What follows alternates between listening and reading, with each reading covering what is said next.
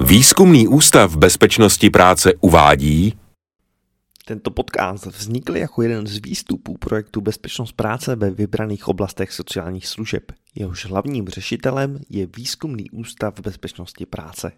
Tak vážení posluchači, vítejte u dalšího podcastu. Dneska se podíváme na téma bezpečnosti zaměstnanců, poskytovatelů sociálních služeb při poskytování terénních služeb. Pořádně se představíme. Já tady přivítám mý dva hosty. Za prvý pana magistra Petra Hanuše. Dobrý den. Dobrý den. Pane Hanuši, vy jste tady předpokládám, nebo ten jako titul je z Unie zaměstnavatelských svazů České republiky, ředitel sekce sociálních služeb, kultury a nestátních neziskových organizací, jestli to říkám správně. Sekcí, protože dát to dohromady do jedné sekce by bylo trošku problematické, Aha. ale každá ta problematika má svoji vlastní sekci, takže dneska jsem tady za tu sekci sociálních služeb.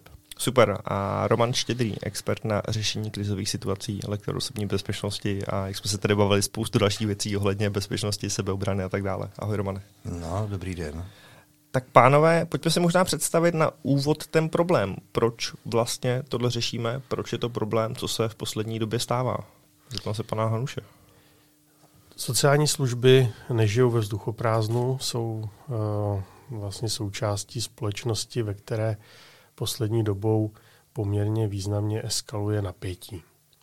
A to napětí se projevuje uh, mimo jiné i zvýšenou agresivitou, se kterou se samozřejmě lidé, kteří dochází do uh, domácností klientů uh, a jdou tam vlastně dělat péči, také setkávají. A nejenom od těch klientů, kteří jsou samozřejmě často v velké tenzi, v velkém napětí z té své životní situace, ale také od rodinných příslušníků, anebo také od lidí, se kterými se potkají na cestě eh, k tomu klientovi, ke kterému chodíme nejenom v normální pracovní době, tak jak to známe většina z nás, ale i třeba pozdě večer nebo brzo ráno.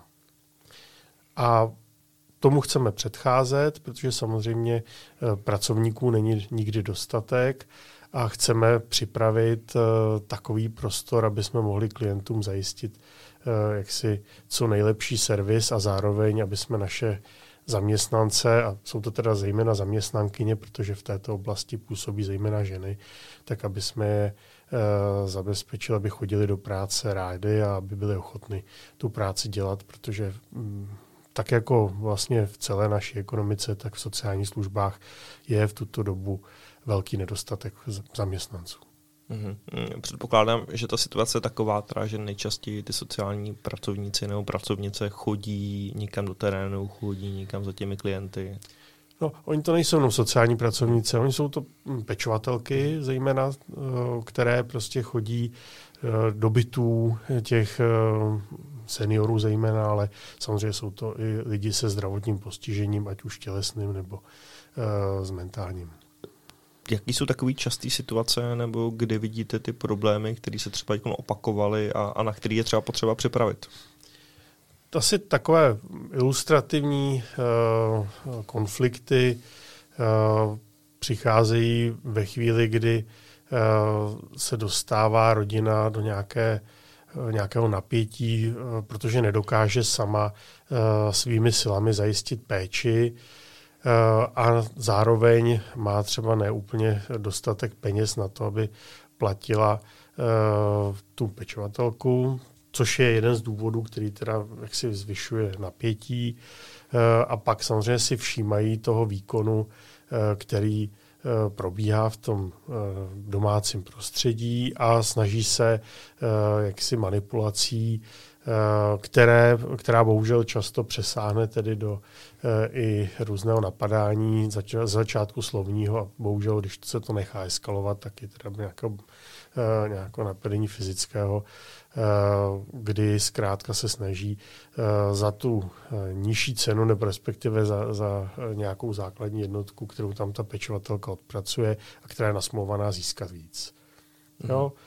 A nebo mm, se potřebuje ten dotyčný vybít eh, nějakou, nějakou frustraci, nějaké napětí, které má prostě z běžného života. To je celkem jedno.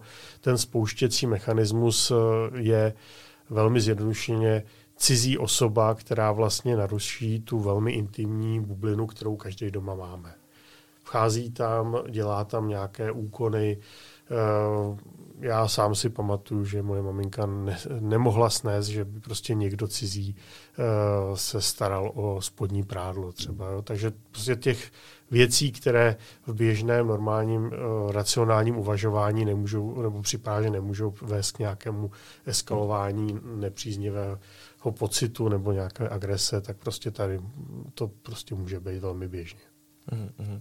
Romane, dá se už z tohohle, co víme, dát nějaký typy, rady, jak to třeba deeskalovat ten konflikt, nebo tak, jak to někde potlačit v zárodku? Jako v každé profesi i tady je nutné další vzdělávání pracovníků, to je asi nejdůležité. Eh, samozřejmě je to omezené časem, omezené financemi a proto eh, z mého hlediska je to o tom vzdělávat ty pracovníky eh, v dobré komunikaci, v krizové komunikaci, komunikaci v konfliktu, která je velmi důležitá a samozřejmě toto obsahuje práci s různými skupinami lidí, ke kterým ty ty sociální pracovníci dostávají. Že tady samozřejmě jsou různé kultury už dneska. Je to velmi, řekl bych, košaté po tento směru a je potřeba, aby chápali některé potřeby těchto kultur, aby chápali i potřeby samozřejmě těch našich tradičních občanů a to zatížení, které vlastně eh, současná doba přináší. Takže oni musí být na jednu stranu velice citliví, ale na druhou stranu velice pozorní a vnímat prostředí, v kterém se pohybují a vnímat i určité nebezpečí, které z toho prostředí může vzejít. A samozřejmě to hodně tomu napomáhá praxe, ale jak tady uh, kolega uváděl, tak samozřejmě těch pracovníků je málo a asi se to neustále nějakým způsobem obměňuje a nemají často častou praxi a tak uh, i to proškolení eh, o těch eh, starších zaměstnanců, jak eh, určité věci řeší, může hodně pomoci. Samozřejmě využití různých technologií, které dnešní doba nám přináší, který u těch lidí ten proces, který u nich rozprostřetu ten systém, ty agrese, můžou utlumit. Takže tu deeskalovat ten problém je velice důležité. Proto je dobré využívat různé malé kamery, které v případě toho, že by došlo k tomu konfliktu, tak můžou zapnout a tím i toho člověka trošku zarazit, aby to své agresivní jednání trošku stlumil, protože se může dopouštět různých přestupků až trestných činů samozřejmě, pokud by to přišlo do té fyzické fáze. Mm-hmm. Já se možná tam, jak je to vlastně řešený v tuhle chvíli, eh, protože vy jste říkal, že ta doba se mění, že ta potřeba se zvyšuje a zvyšuje. Mm, co se zatím dá dělat, nebo co jste zatím třeba zkoušeli? Tak jako obecně eh, zákon o sociálních službách už eh, od roku 2007 ukládá poskytovatelům identifikovat nějaké situace, které můžou eh, vést k nějakému nouzovému stavu, individuálnímu nouzovému stavu u těch pracovníků nebo k nějaké havárii, což samozřejmě do tohle velmi širokého vymezení se může, eh, nebo se určitě vejdou i situace nějakého napadení.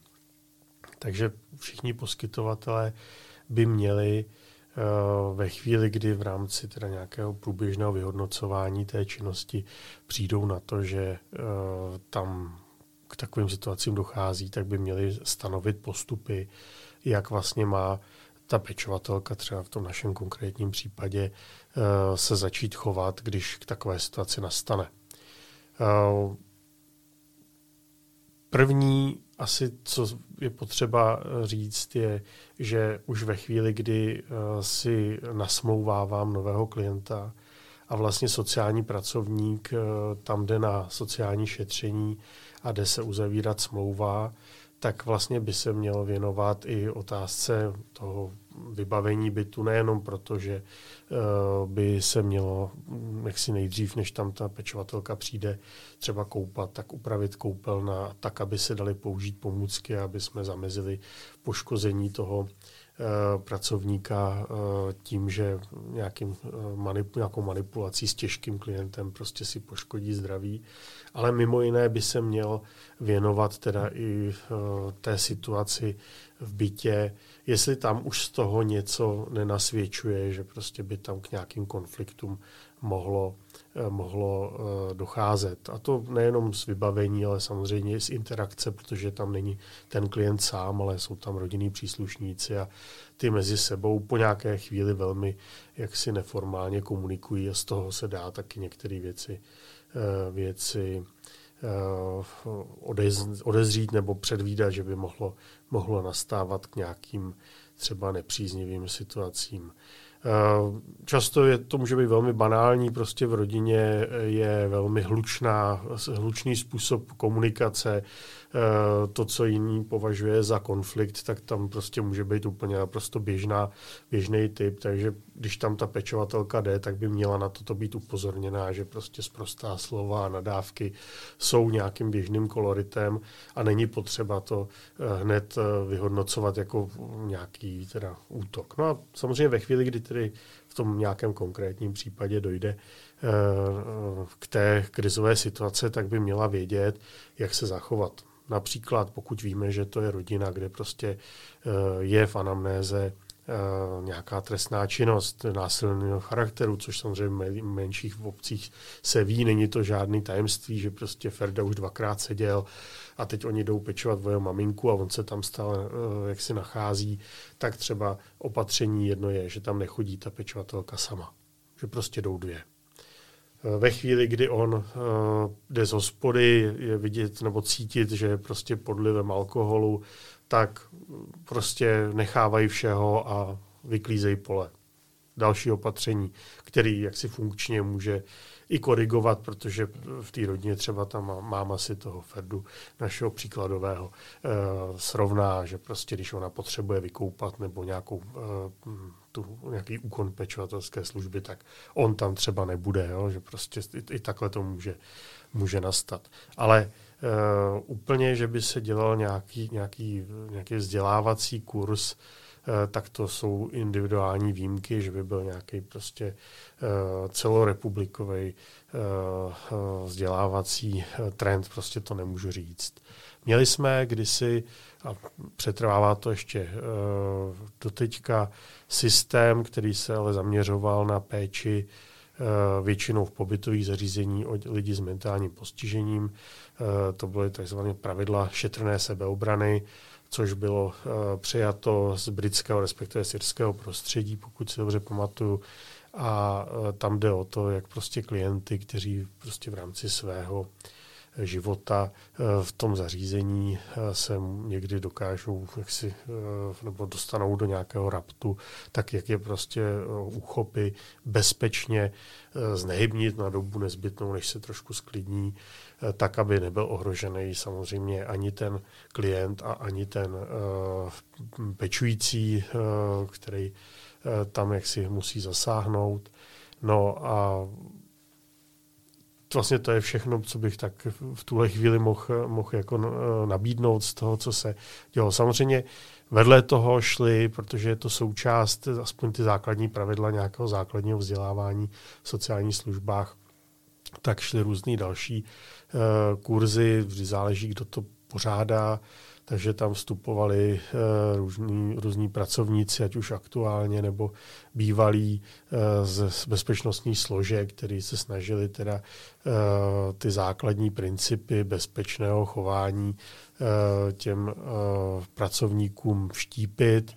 No a samozřejmě taky se s nima dostali na žíněnky a vyzkoušeli si některé věci.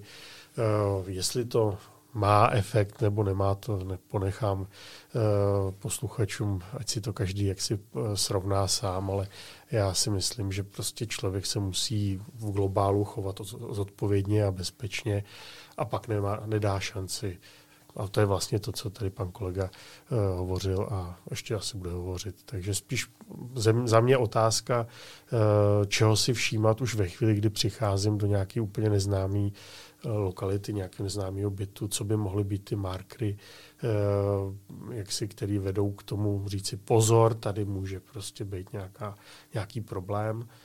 A pak samozřejmě jak postupovat dál, jak to nastavit, včetně těch technických vychytávek, jako nějaká akutně spuštěná kamera, která prostě začne zaznamenávat eh, vývoj té situace, která samozřejmě může a nemusí vyústit do nějakého napadení, nebo pak později do nějakého řešení sporu, ať už eh, v rámci stížností, anebo třeba až eh, soudního jednání.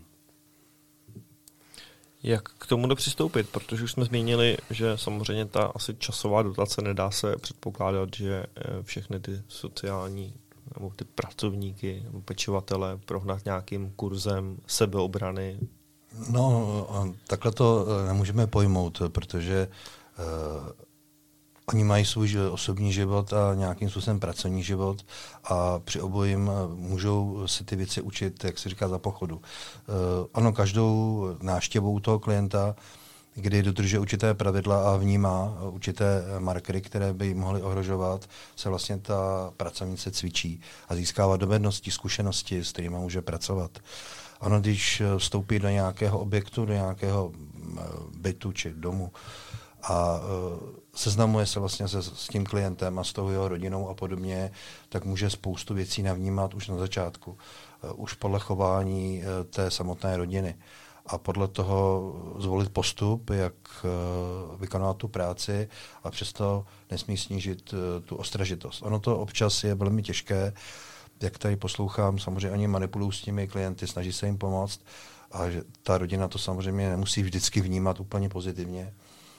E, nějakým způsobem v těch bytech dneska je běžné, že je spousta různé, různých mazlíčků, který samozřejmě můžou i toho pracovníka ohrožovat.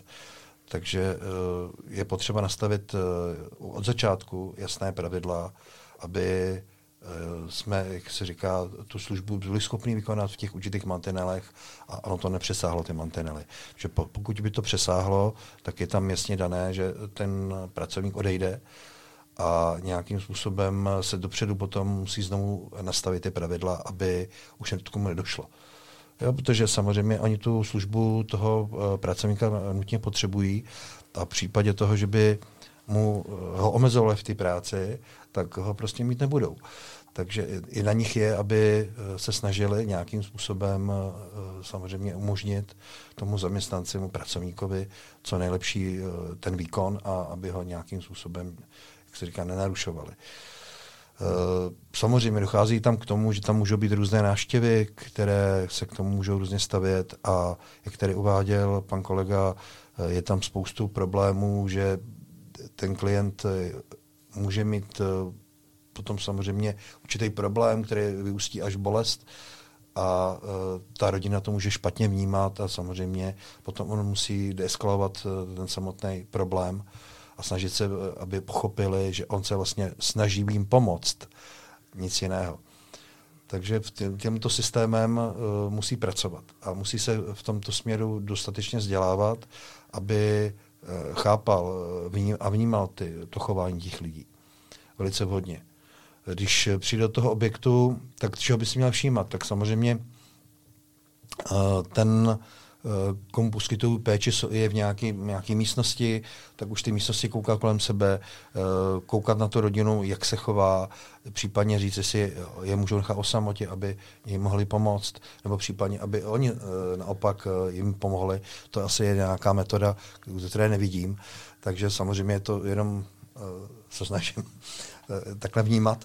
Nicméně, eh, pokud vidí, že se za ním neustále někdo hejbe, asi to není pro toho eh, pracovníka příjemné, protože nikdo za, nevidí do zádu, že a tom napadení může, nemusí ani vnímat. A proto by měl to usměrovat tak, aby ta rodina uh, nějakým způsobem se pohybovala v určitých jenom koridorech a nějak on mohl tu činnost vykonávat. Hmm, hmm. Mě to skoro nahrává my jsme se bavili o napadení, nějak jako agrese, ale samozřejmě to nemusí být jenom agrese. Máme tam ženy, ehm, tak se setkáváme taky s nějakým sexuálním obtěžováním. Že? Prostě eh, je to pro některé třeba mužské členy té domácnosti to může být prostě jedna z mála příležitostí, jak se seznámit. A pro tu pracovnici to je samozřejmě velmi nepříjemné.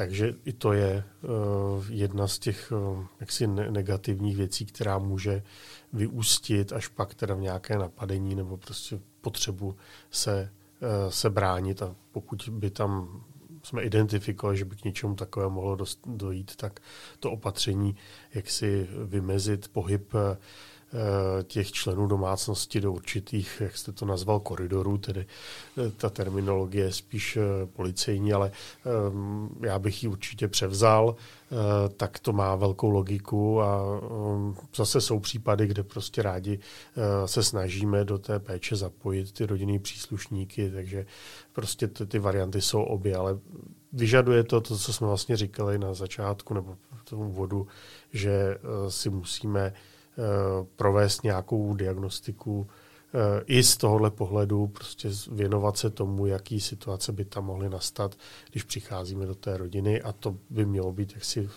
pevná část eh, toho stupního kroku, které dělá sociální pracovník.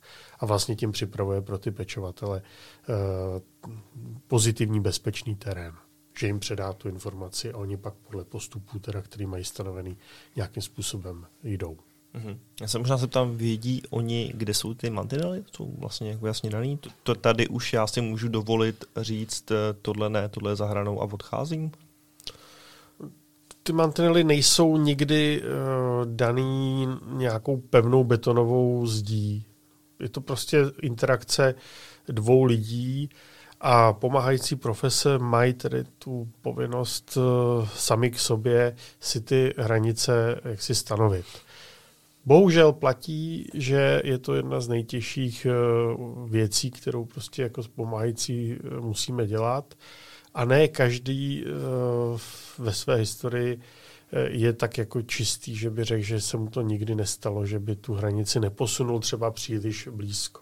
Jo? Tam může vzniknout přátelství, Eh, což samozřejmě je pozitivní efekt, ale má to potom určité determinace, ovlivnění teda té, té interakce s tím eh, klientem, když on potom třeba eh, je v nějaké fázi třeba těžce nemocen a vyžaduje potom příteli teda nějakou službu, kterou ale jako pomáhající profese, jako pečovatel nebo nebo sociální pracovník nebo nějaký jiný, třeba i v rámci uh, zdravotnických uh, služeb, který, nebo uh, činností, které děláme, tak prostě udělat nemůžeme.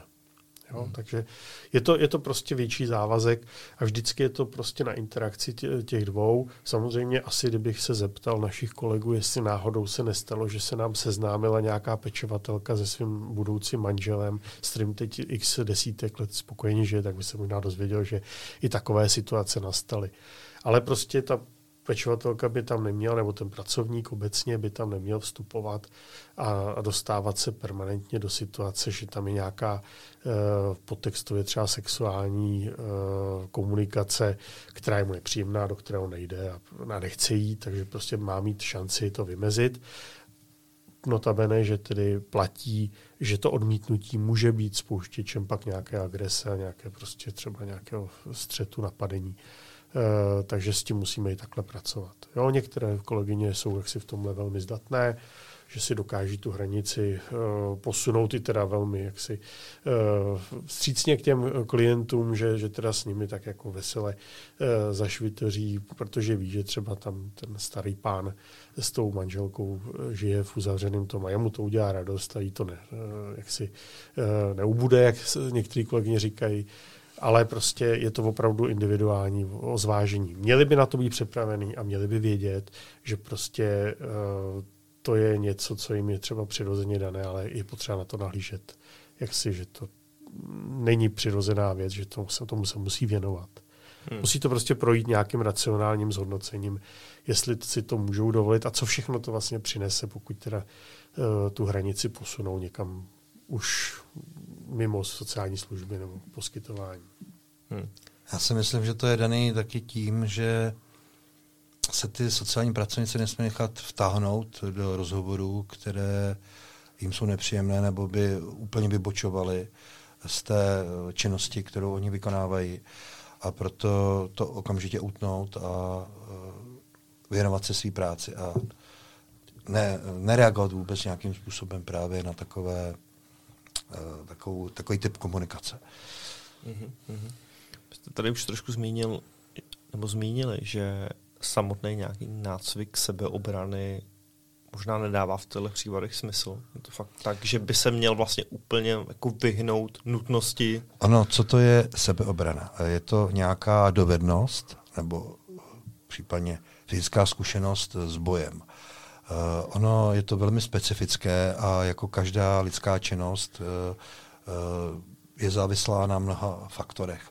Je zde hodně na psychice, kterou musíte mít dobře postavenou. Pokud samozřejmě jste i zdatný uh, sportovec a bojovník a nemáte dobrou psychiku, nemusíte to ustát. Ono to tam dělá uh, dost velkou roli.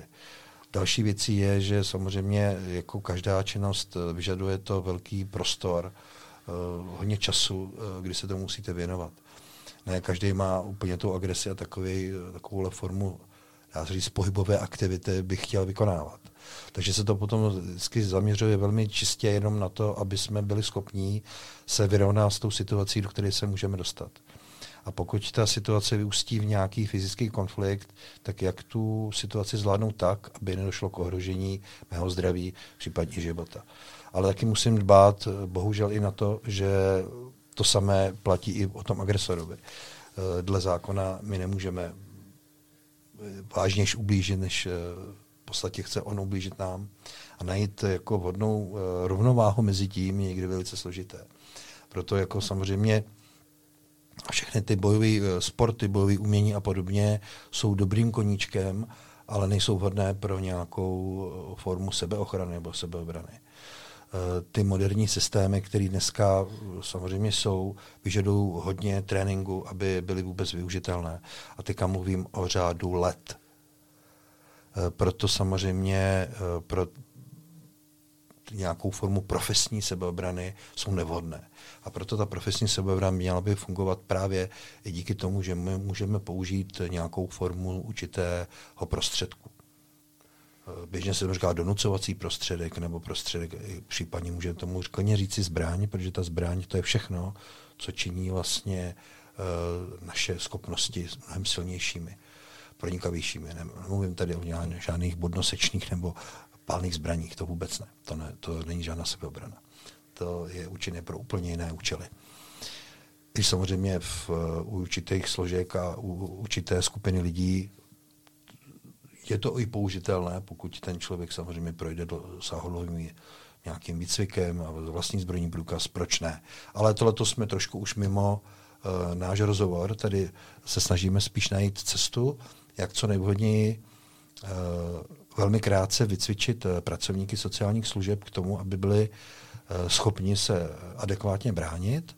To je jedna strana věci. A druhá samozřejmě, aby to byli vůbec schopni použít, aby se nebáli, když to on vycítí, že je tam ohrožen jeho zdraví nebo i ten život, tak samozřejmě tady mluvíme o tom, že oni se přesunují v rámci těch měst a obcí eh, prostory, které nejsou úplně bezpečné, které přímo vybízejí, že by tam někdo na ně mohl, jak se říká, čekat a snažit se uh, jim ublížit nebo je nějak zneužít, že samozřejmě, tak uh, zase je to tady o tom, aby ten člověk byl schopen vyhodnotit ten prostor, měl přítomnost, to znamená nezabýval se tím, že si bude povídat do telefonu s někým, ale věnoval se tomu okolí, když prochází prostorem, který nevnímá jako úplně bezpečný. To je jedna důležitá věc, ta neustálá přítomnost, protože to nejvíc uh, nějakým způsobem je ohrožuje. Další věc je, že když se dostanou do nějaké komunikace s nějakým kolebdoucím nebo nějakou partou, tak vůbec uh, nějakým způsobem se snaží spíš o žádnou komunikaci, obcházet je, jak se říká, nejít vstříc tomu problému, který by mohl nastat. A samozřejmě je to i o tom využít a naučit se určité formy uh, té obrany, která je jednoduchá, uh, dlouhodobě udržitelná a můžu tam využít nějaký ten prostředek, který se naučí rychle vytáhnout a pracovat s ním. A to je samozřejmě spousta různých nástrojů, kterýma ten člověk se může, jak se říká, vyzbrojit a pracovat s nimi. jsou to různé formy těch pepřových sprejů, které dobře fungují, ale ten člověk s tím musí projít nějakým kurzem, kde se s tím naučí zacházet, aby to potom bylo schopen eh, samozřejmě využít pro tu svoji obranu. Ale je to spousta různých prostředků, které můžou ty lidé nosit jako pracovní pomůcky a můžou je využít právě pro svoji obranu. Jsou to různé formy, já nevím, těch obraných per a podobných věcí, s kterými se dá dobře pracovat. A, e, nevyžaduje to tak dlouhý výcvik od, u toho pracovníka, aby byl schopen s tím opravdu uh, učinit citelný zásah toho útočníka, toho agresora a nějakou formou je to furt o tom sklidňování. Uh, to znamená, že on s ním musí furt pracovat, komunikovat i při tom boji. Aby ho sklidnil, aby tu agresi odved, aby on tou bolestí, ten agresor, pochopil, že má proti sobě pracovníka, který je schopen se mu bránit. Protože to samozřejmě oni, tyhle ty predátoři, co napadají lidi, nemají nějakou uh, zájem o to, uh, aby jemu bylo ublíženo. On hledá člověka, který, o kterém si myslí, že není schopen se mu adekvátně bránit, takže je snadnou obětí. Ve chvíli, eh, a to jsou většinou ženy, protože samozřejmě žena nemí tak fyzicky na tom dobře jako chlap, takže je to často obětí. A ve chvíli, kdy zjistí, že ta žena se dovede velmi uh, tvrdě bránit, tak většinou se snaží z toho, jak se říká, vybrustit pryč, protože on nechce, eh, aby byl sám zraněn. To nechce nikdo, že samozřejmě. Takže jsou to takovéhle určité možnosti, které se dá využít pro nějaké, nějaké proškolení těch sociálních pracovníků. A oni se potom samozřejmě cítí mnohem komfortněji, protože vědí, že nějakou formu určité obrany znají a jsou schopní pro, pro většinu populace se s ní ubránit. A proto samozřejmě potom i ta komunikace z jejich strany je více asertivní a dovede si říct podmínky, tak tohle to ne, takhle bychom to nemohli dělat a podobně. Jo, protože už ví, že v případě toho napadení je schopná se s tím vyrovnat a uh, ta psychika je tam velice důležitá. To už jsme si řekli na tom začátku. Hmm. Mě jako lajka napadá, několikrát jsme zmínili to uklidňování, ale a vím, že to samozřejmě asi záleží případ od případu. Kde je ta hranice, kdy ten člověk by teda měl říct, eh, pozor, pozor, já tady mám nějaký prostředek nebo nějakou zbraň, jděte pryč ode mě. Což jako vlastně nezní trošku jako uklidňování, ale... To asi určitě ne. To uh, není dobrá strategie někoho upozornit, že něco beru do ruky. To by nebylo vhodné řešení. Tady jde spíš o to, že s tím člověkem komunikuji a když tam teda není to přímé napadení, kdy už té komunikace už třeba nejde ani provést, ale to o tom toho člověka nějakým způsobem odrazit, sklidnit a začít na ně mluvit, sklidňovat to. Protože tam eh, ten důvod agrese může být různorodý. To samozřejmě je strašně závislé na tom případu případu. Ale kdyby to bylo třeba v té rodině, kdy on nějakým způsobem špatně snáší uh, tu bolest toho svého příbuzného, rodiče, dítěte, nevím, tak samozřejmě tam může už docházet k tomu, že jako začne s tím člověk, s tím sociálním pracovníkem nějakým způsobem už jakoby mnohem tvrději hovořit a ona toho musí sklidnit, ta pracovnice, ten pracovník. Dostat ho do stavu, potom mi pomoct, nedělejte nějakým způsobem formu sklidnění neustále tím, že na ně mluvím, tak ho sklidňuju. Snažím se eh, tu míru ty, toho, ty agrese stáhnout, toho testosteronu v tom člověku, která vyvolá v něm tu agresi, co nejvíce snížit, aby si uvědomil, co vlastně eh, dělá.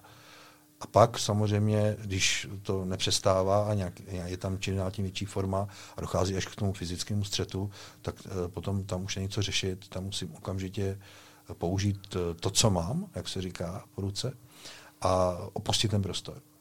Protože mi to bezprostředně ohrožuje a e, my, e, on ten sociální pracovník tam není proto, aby e, sklidňoval tu rodinu, že má nějaký, ona samozřejmě problémy a nějakou tu svoji frustraci se snaží vyventilovat napadením uh, takového pracovníka. Tak ta, tam opustit ten prostor uh, a jít pryč.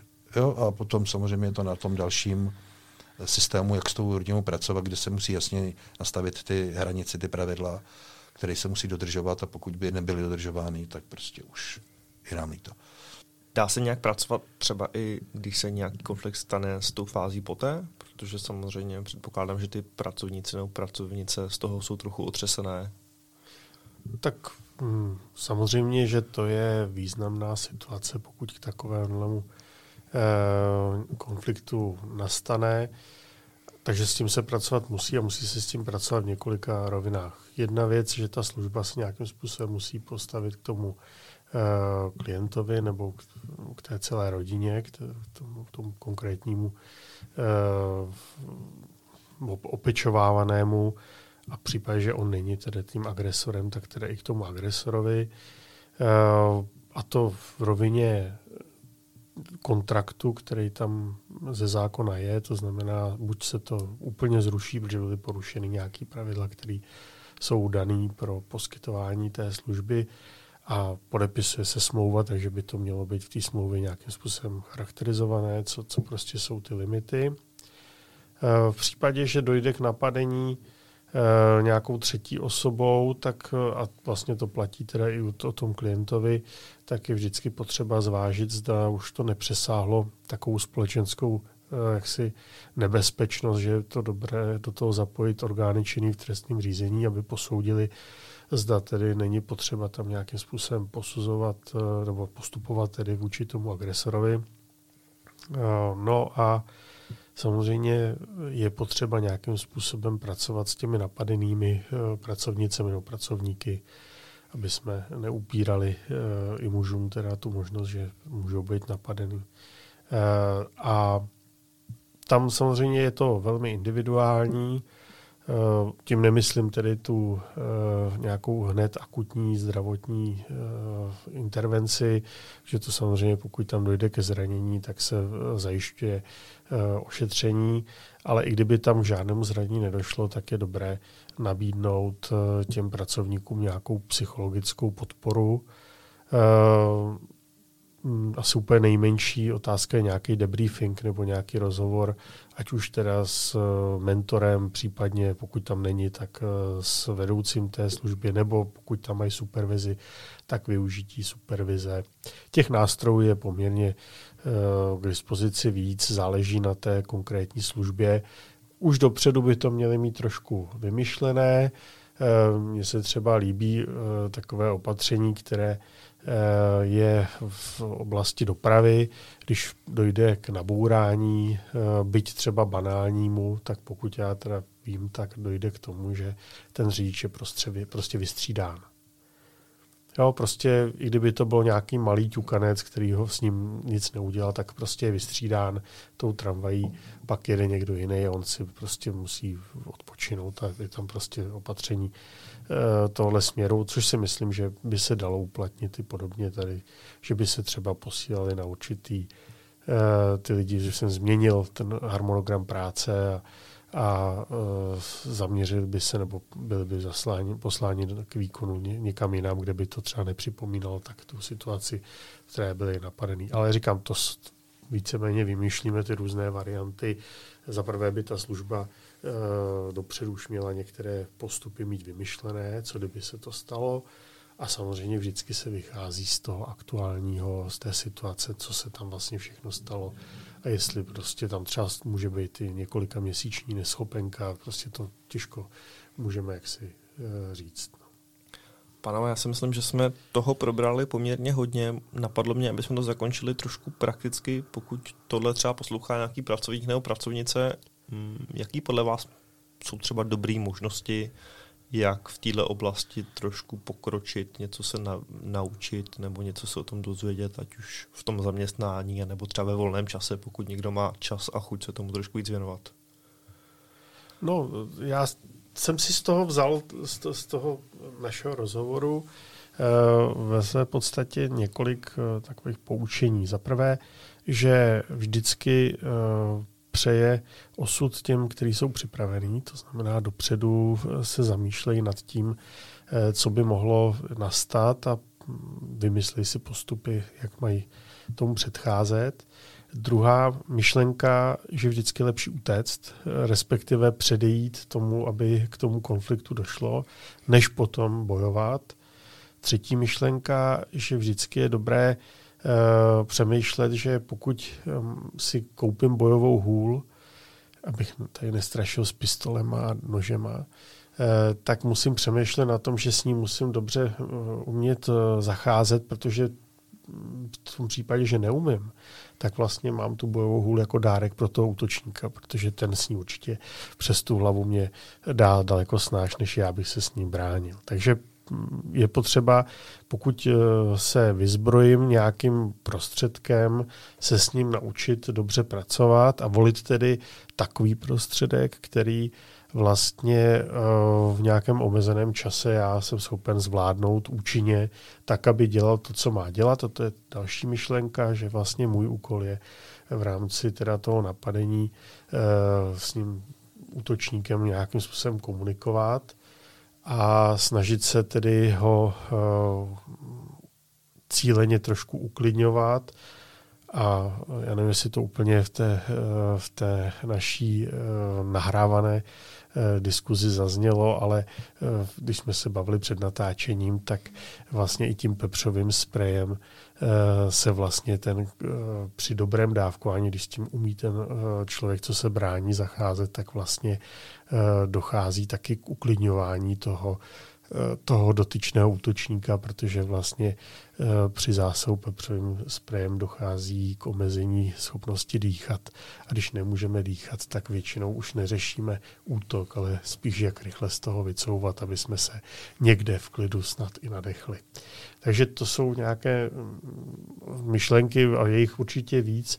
A asi závěrem za nás eh, určitě budeme potřebovat vzdělávání určitě budeme potřebovat vzdělávání, eh, které vlastně nám řekne, jak postupovat při tom, eh, když vcházíme do nějakého prostředí, jak se vlastně chovat tak, aby jsme se dopředu vyhybali eh, těm místům, které jsou jaksi nebezpečné z různých důvodů.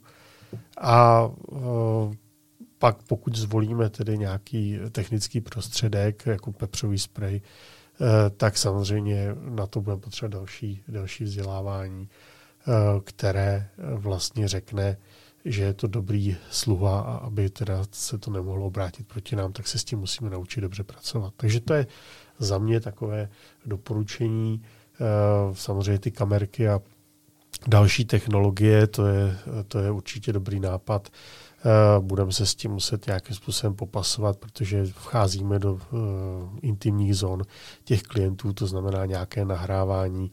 Uh, prostě musí mít jasně stanovená pravidla, aby uh, to zbytečně nerozpoutávalo diskuze, jestli nezobrazujeme nebo ne, nezaznamenáváme něco, co bychom neměli a ochrana osobních údajů a podobné věci, ale prostě pokud to bude mít skutečně tedy stanovená pravidla, tak si myslím, že to je velmi dobrý eh, doplněk eh, toho vybavení, který prostě ti naši eh, pracovníci můžou mít.